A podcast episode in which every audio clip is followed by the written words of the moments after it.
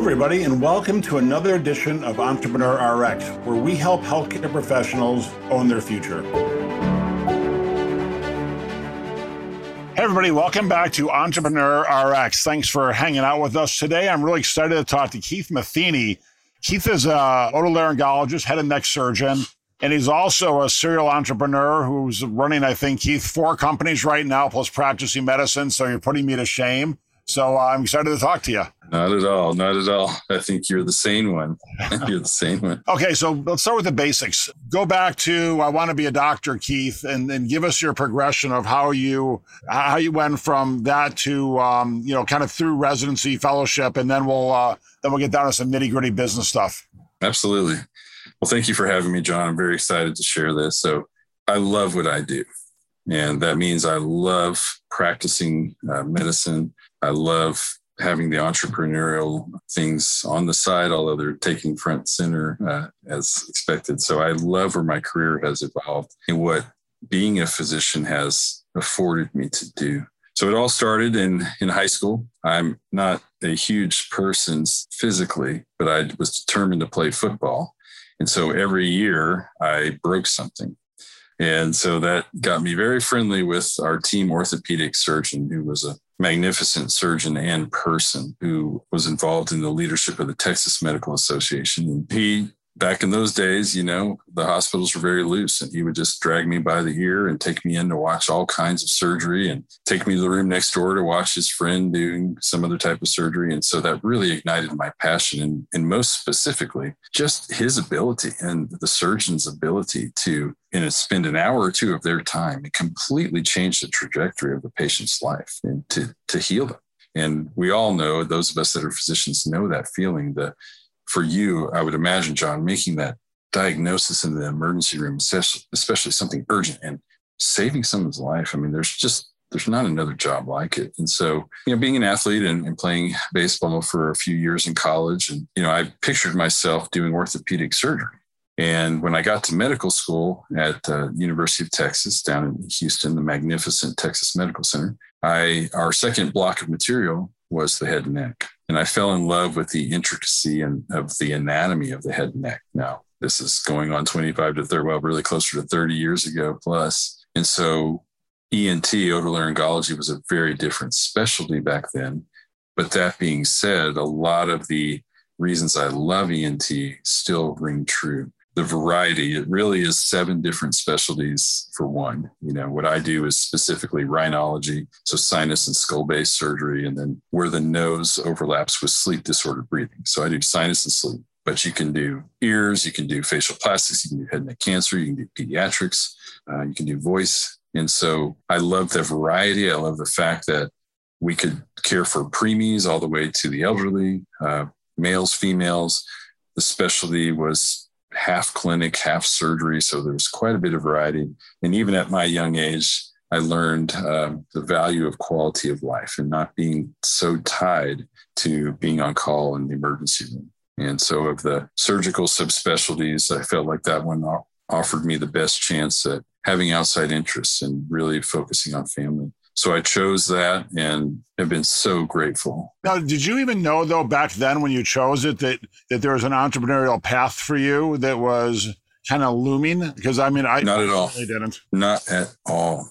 I'm glad you brought that up. You know, I I envisioned my entire future. I just really focused on my practice. Not that you and I aren't, but I never really imagined anything uh, in parallel with it.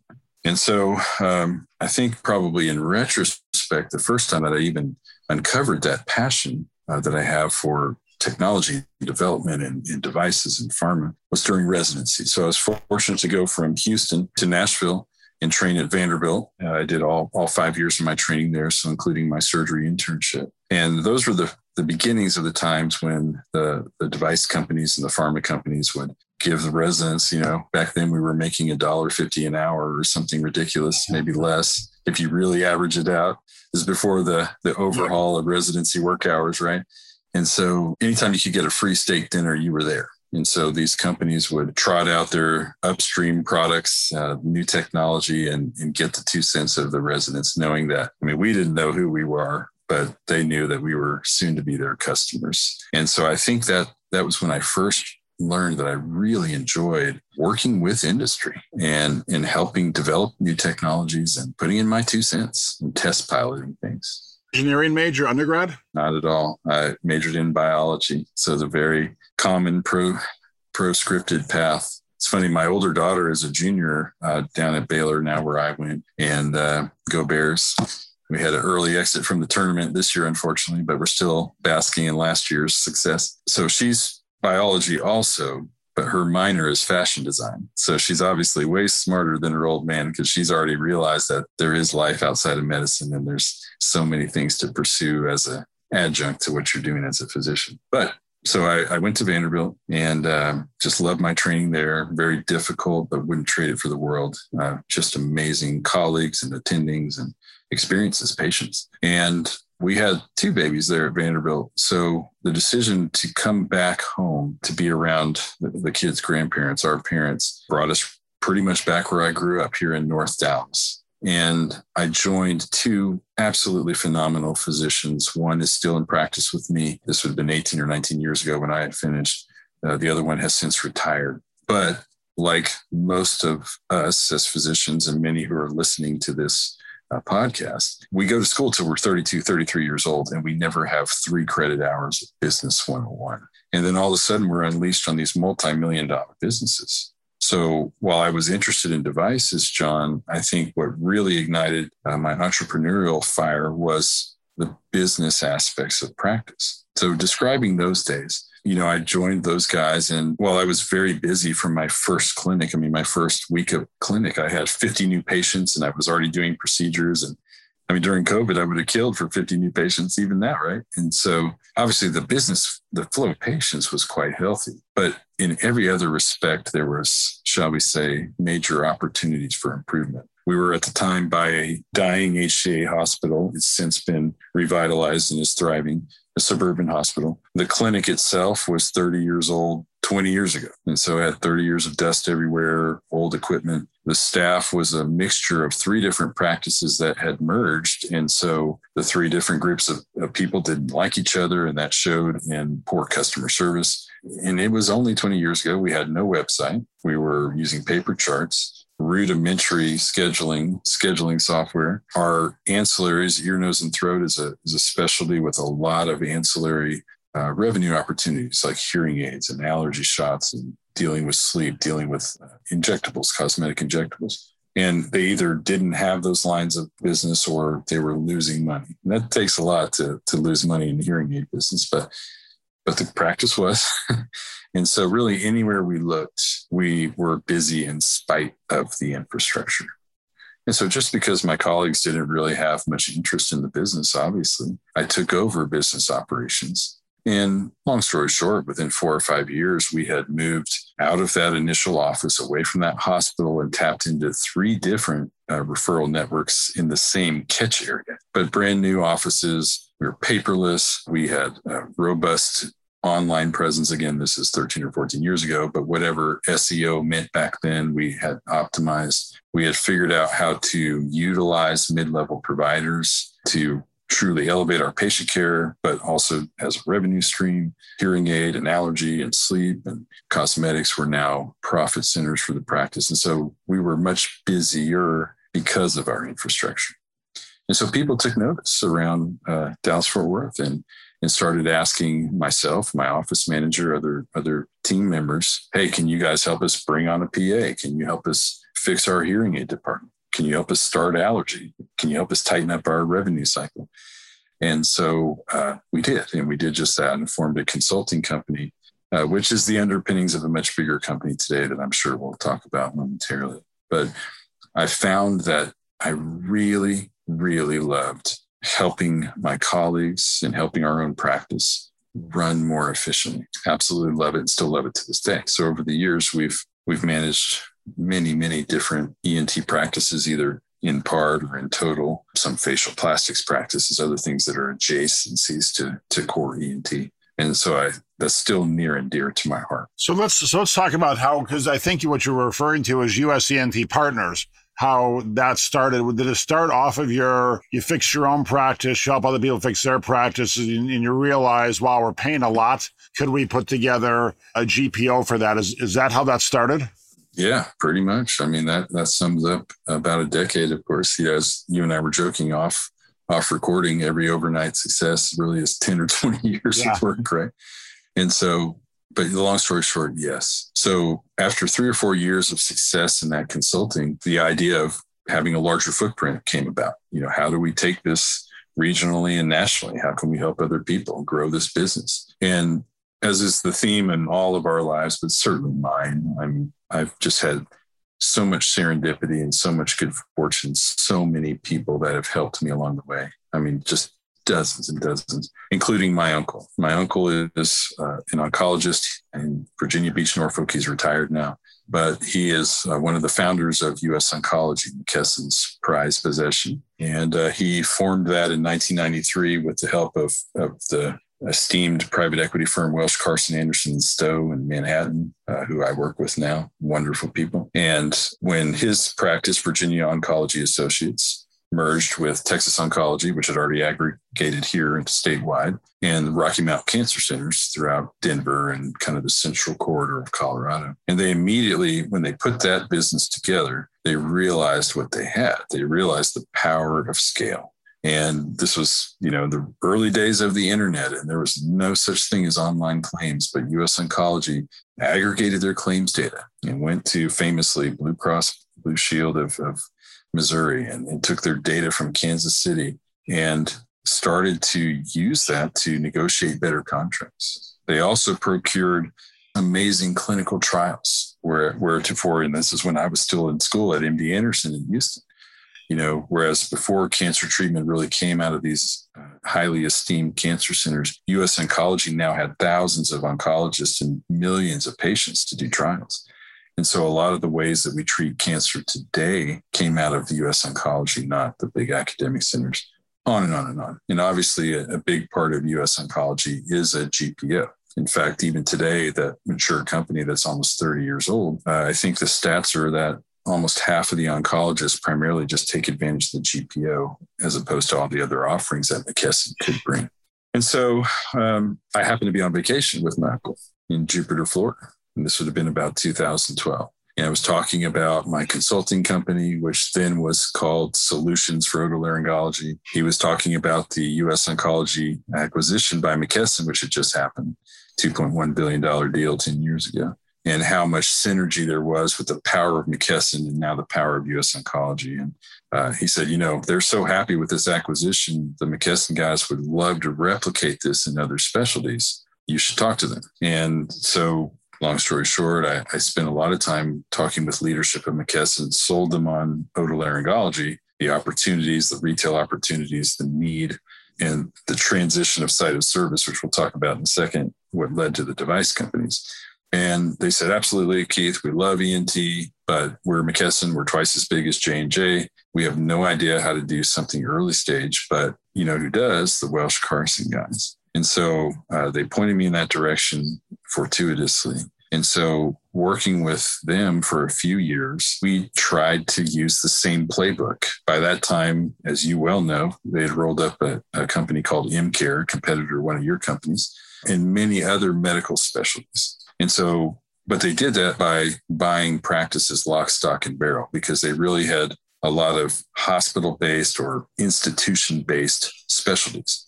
No one had ever tried to wrangle surgeons before, at least successfully. People had tried, but no one had tried to wrangle surgeons before. And so we spent the better part of two years, uh, even with a large sum of money earmarked for just buying 20 or 30% of these practices and working to create geographically 30%, 35% market share groups, single tax ID groups so that we could legally contract with insurance companies in those areas and also do a GPO and also do clinical trials and all the other stuff that the other companies were doing. But the ENT space was not ready. There finally now is some private equity momentum. I mean, literally just post COVID. But 10 years ago, uh, ideologically, philosophically, my colleagues were just not ready for private equity ownership.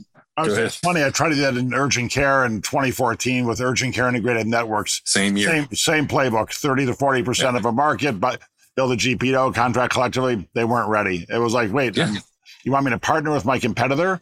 I said, well, yeah, but they're not your competitor. They're 10 miles away, different catchment area, blah, blah, blah. Literally, I might as well have been. Economies of scale, blah, blah. Yeah. in the yeah. ocean. Yep. Okay, keep going.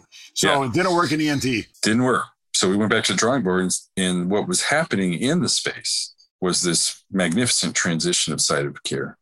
So the adjacent to developing USENT, what was happening starting with the advent of balloon sinuplasty around 2006, 2007, namely the transition of angioplasty catheters out of the cath lab into the nose. You know, that that in and of itself is a long story, but sinus surgery in particular became very minimally invasive to the point that by 2012 we were able to do it in the office and there actually was differential CPT coding and reimbursement for site of service, which is still unique even today unfortunately, but certainly was revolutionary back then. The unintended consequence of that though, while that was better for the patient, better for the physician from a reimbursement standpoint by far. It totally changed the economics of practicing ENT to the tune of now, even today, the average ENT physician spends about $400,000 a year just on supplies. That's not payroll. That's not the electric bill. That's not rent. Wow. That's just on sinus balloons, hearing aids, allergy supplies, sleep, you know, diagnostics, capital. And so as you well know, the economics started to not work out. Yeah, it was great to do a balloon sinuplasty, and you may get a pretty high reimbursement compared to what you got in the OR. But you got the bill from Johnson Johnson, you got the bill from this and that, and so it really became tough. And so, knowing that that was going on in the marketplace, we said, all right, well, what the ENT space needs is cohesive purchasing, logical contracting, price discounts, intelligent inventory those types of things. Because again, going back to my first comment, as a rule, physicians are brilliant people that don't run brilliant businesses. And so we did just that.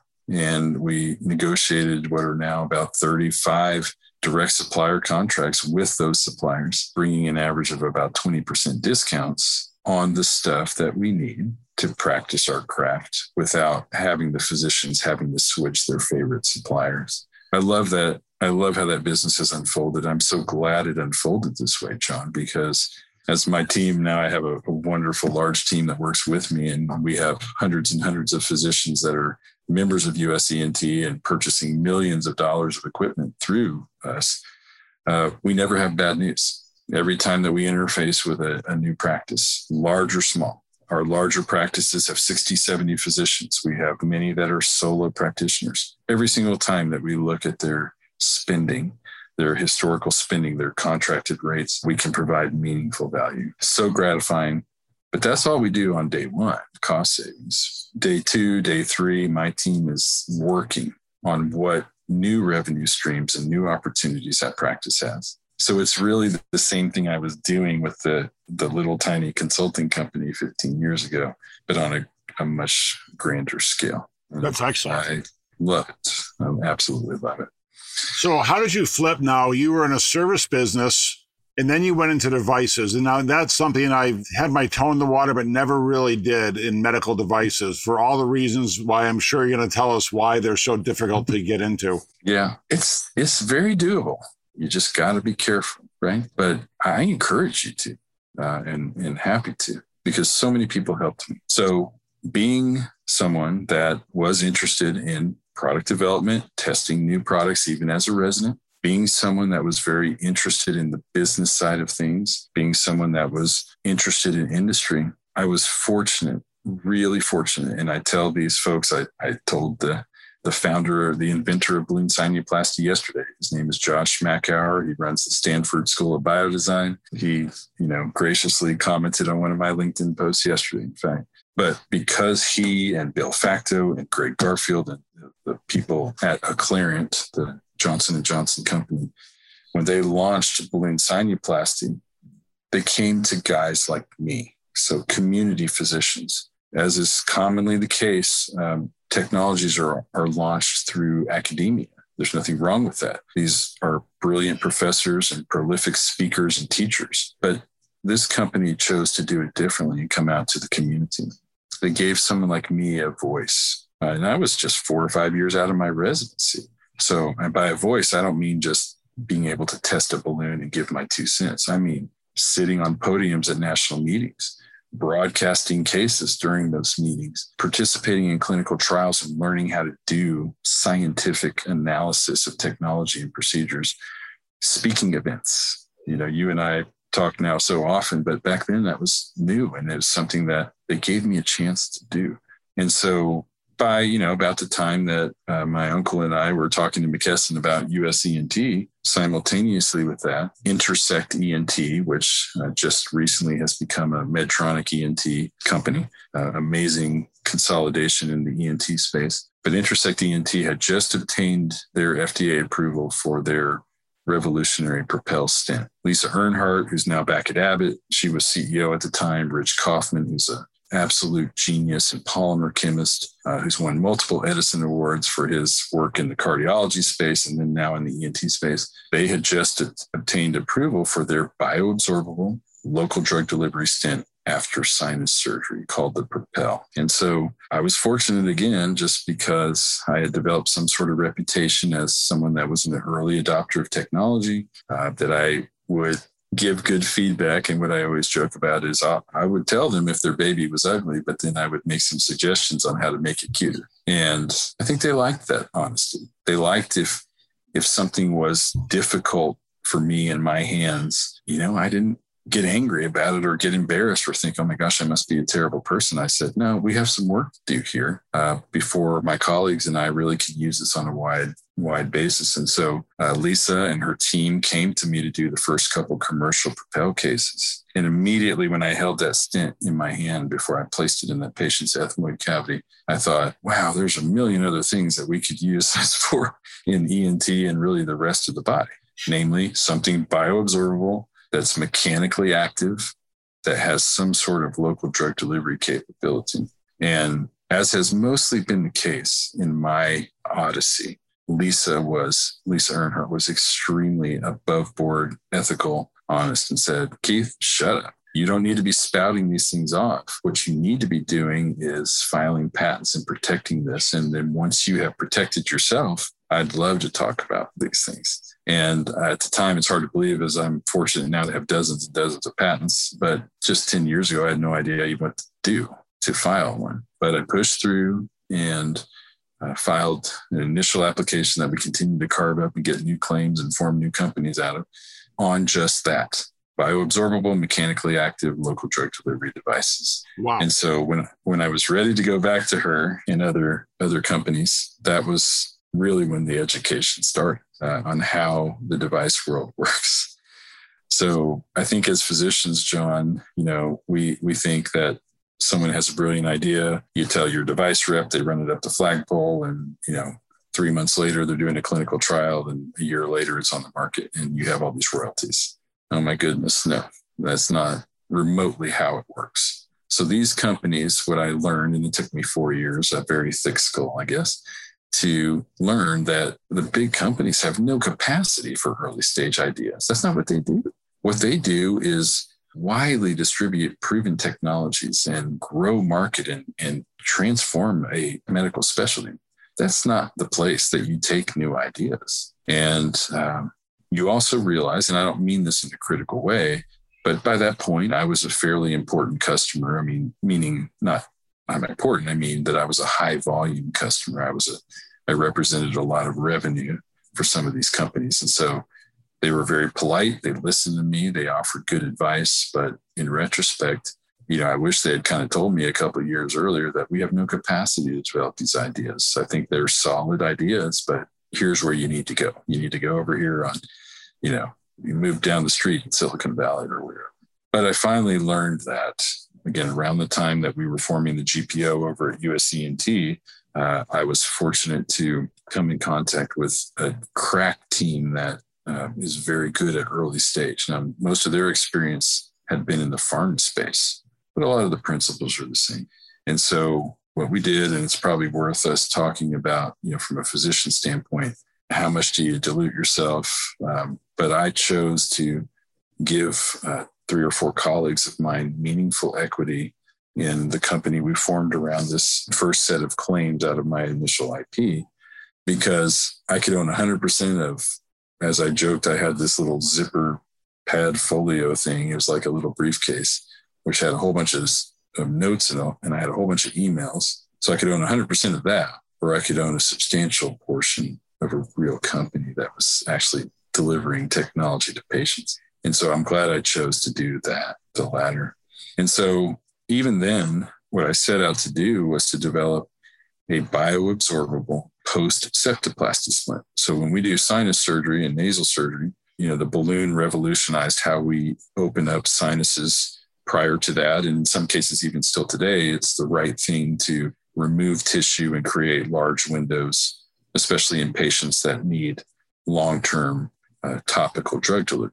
But not everybody needs that aggressive sinus surgery, in my opinion, and in many of my colleagues' opinions. And so the balloon being a minimally invasive option was perfect for that.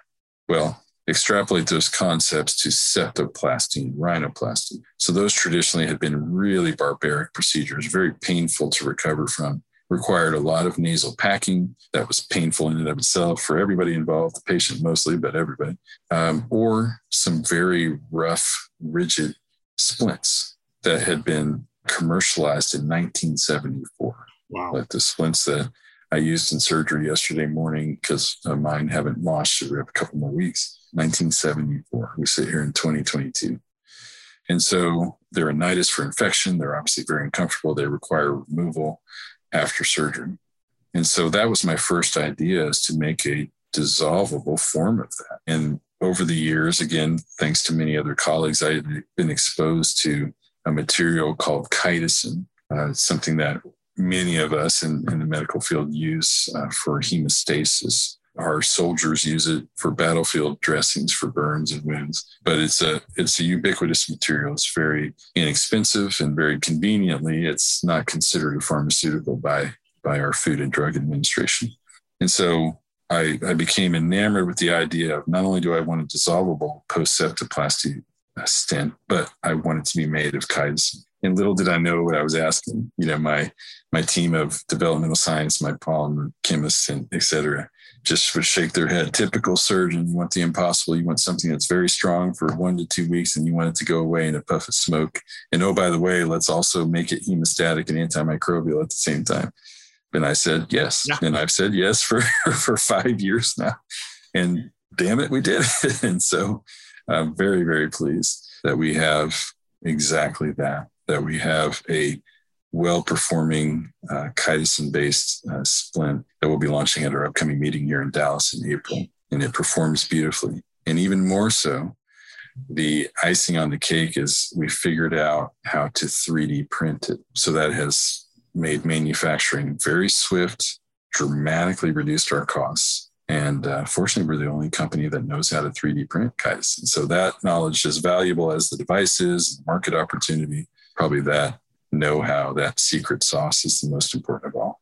So all this was going on concurrent. As you can imagine, it's it's a busy life like yours, but man, do I love it and I've found a way pretty much, and you have to ask my wife and family and friends, but I feel like I found a way to overlay things uh, where I'm effective. I could not do this without amazing teams at all these different companies. And it's what I plan to do when I grow up is to continue to develop technology and products. Very excited about my newest company, Sleep Vigil. Well, if you had a little time left, and I have a I have a definite interest in any sleep technology, so give us give us the elevator pitch on that one because I want to learn about yeah. it. Yeah, here's the elevator pitch. We do a terrible job caring for a very severe disease, obstructive sleep apnea. 40 million adults have diagnosable sleep apnea. We've diagnosed 10% of those. We're treating on a regular long term basis 10% of that 10%. These are people that are out there having heart attacks and strokes while they're sleeping. Uh, you've seen them in the ER a million times, John. These are people that are out there having car wrecks because they're falling asleep, crashing airplanes. You've seen them in the ER. Yep. And so we've got to do better. And that's why, even though I like picking boogers and being a sinus surgeon and skull base, I really am passionate about sleep because we've got to do better. So if you ask me, couple, you know, five years ago, six years ago, Keith, is sleep a part of your practice? Absolutely. You know, And what I meant by that, though, is I saw snoring patients. Usually the bed partner would drag them in by their ear and demand that I fix the snoring. But what was going on was much more sinister. You know, the actual collapse of the throat and the low oxygen throughout much of the night. But what I would do is send them elsewhere for a sleep test, and then that sleep physician would usually prescribe CPAP, which many, many patients are not compliant with on a long term basis, and that patient would be lost until they finally came back in demanding some sort of surgery, which is back then, at least, you know, before we had technologies like Inspire, was also not very effective on a long term basis. Or they would get shunted off to the dentist to have a dental appliance. And just the way our healthcare system is so fragmented, many of the dentists, most are out of network, unable to um, provide dental sleep appliances through health insurance plan. So they're very expensive to the patients, which was a huge deterrent. So the bottom line is 10% of 10% are getting treated long term. That's not okay. So I brought through US ENT the sleep diagnostics into my clinic first with home sleep studies. Then, subsequent to that, we brought the dental appliance fitting into my office uh, by contracting with a sleep dentist. But what that allowed uh, to happen is that the patient can run that appliance through their health insurance, me, my NPI number, and the dentist just receives a flat fee. So we're very um, compliant from a kickback standpoint. They get paid the same whether they fit zero appliances or 30 appliances. And so this is past muster in many US ENT practices around the country. And it's a win win win. We're treating more patients with dental appliances that are candidates. The patients are paying less for it. Uh, the physicians are generating revenue within their clinics. But the company that is next is that's all great, but the follow up after CPAP dental appliances, Mr. Jones coming into my office once a year and me, you know, talking about golf or Arizona or whatever, and then saying, How are you sleeping? Well, the boss says I'm snoring less than last year, doc. So I, I think I'm good. I feel pretty good. Okay, well, we'll see you next year. Well, that may be true or maybe not true. And even the data that comes electronically from CPAP machines is derived data, in my opinion. It's not true physiologic objective data. So during COVID, obviously, and you've been very involved in the telemedicine movement, as many of us have been, uh, some codes came to light that had just been approved right before COVID for RPM, remote patient monitoring. And there are many, many companies in this space. In fact, uh, you know, it's a it's a very fertile ground for acquisitions from an investor standpoint. But most of those RPM companies, to my knowledge, are in the cardiology space and monitoring blood pressure. But the key tenets are for RPM are the patient has to be uploading data automatically from some sort of electronic device that they can't manipulate. In other words, you can't write your blood pressure on a sticky note, drop it off in the nurse's window. It has to come unadulterated from the patient to the clinician's chart. And then if that clinician re- reviews it, interacts meaningfully with the patient for a few minutes a month, you can bill certain CPT codes. And so there's there's a nice new revenue stream for the physician. But that's beside the point. Now we have a way, or cardiologist has a way to look at the blood pressure every day. It's like having a clinic appointment every day. Well, once I learned of this, again, serendipity, thought that's what I need to do in my sleep patients because I don't know after we intervene how they're really doing. Certainly not night by night. And so, what that company we've built is called Sleep Vigil. We take data from consumer wearables like my Apple Watch that I'm yeah. wearing right now, and look at various vitals, obviously SpO2, et cetera, on a daily basis. And so, again, congruent with US ENT, congruent with everything, we're providing a new revenue opportunity for practices, but most importantly, we're dramatically improving how we care for these patients. It's shocking to me how much hypoxia there are, no matter what treatment modality there is, when we think that, and patients think that they're being treated well. And so it's afforded me opportunities to make interventions and pivots throughout that year and do a much better job, like I said, caring for a very serious disease state. Totally. So, um, very excited about that. That that one's pretty new. We we have several practices around the country that are just figuring it out, but we think RPM is here to stay because that's the way that the physicians can partner with the payers. Right? We're we're helping them have healthier patients So that's good for their business model. It's good for our business model, but it's good for the patient. The most important thing. Yeah, it's it's so. the triple aim. So Keith, where can this has been this has been good because you've touched on all sorts of entrepreneurial efforts that I think are going to spark people's interest and hopefully get them to be more creative on the device side, on the service side, on looking at CPT codes and seeing how they can change your practice and, and help patients. Uh, where can people learn more about you? Well, I am very active on LinkedIn, so people feel free to connect and, and reach out messaging there. You'll see it's just under Keith Matheny. Um, again, my practice is here in North Dallas, so feel free to reach out through our website. So many people have helped me and given me guidance. I thoroughly enjoy doing the same. That's awesome. Well, thank you very much. Uh, folks, we'll have all of Keith's contact information in the show notes on our website. Keith, it has been a pleasure. I've learned a ton. And when you're out in Arizona, we are hanging out. Absolutely, John. I look forward to it. Thank you so much. I appreciate it. Thanks, everybody. See you next episode. Thanks for listening to another great edition of Entrepreneur RX. To find out how to start a business and help secure your future, go to johnshufeldtmd.com. Thanks for listening.